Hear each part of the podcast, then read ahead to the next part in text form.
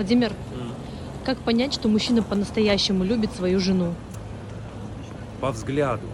Вот видно же среди женатых мужчин, вот он носит вроде кольцо, но прям видно, что есть мужчина просто женатый, а есть прям мужчина женатый и счастливый.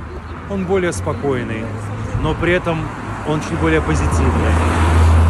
Он чаще улыбается, он в себе намного увереннее. Несчастливые мужики, они очень жутко неуверенные в себе. Они начинают срываться на более, на других, кто слабее них. Они начинают реализовывать себя за счет других. Это же ужасно.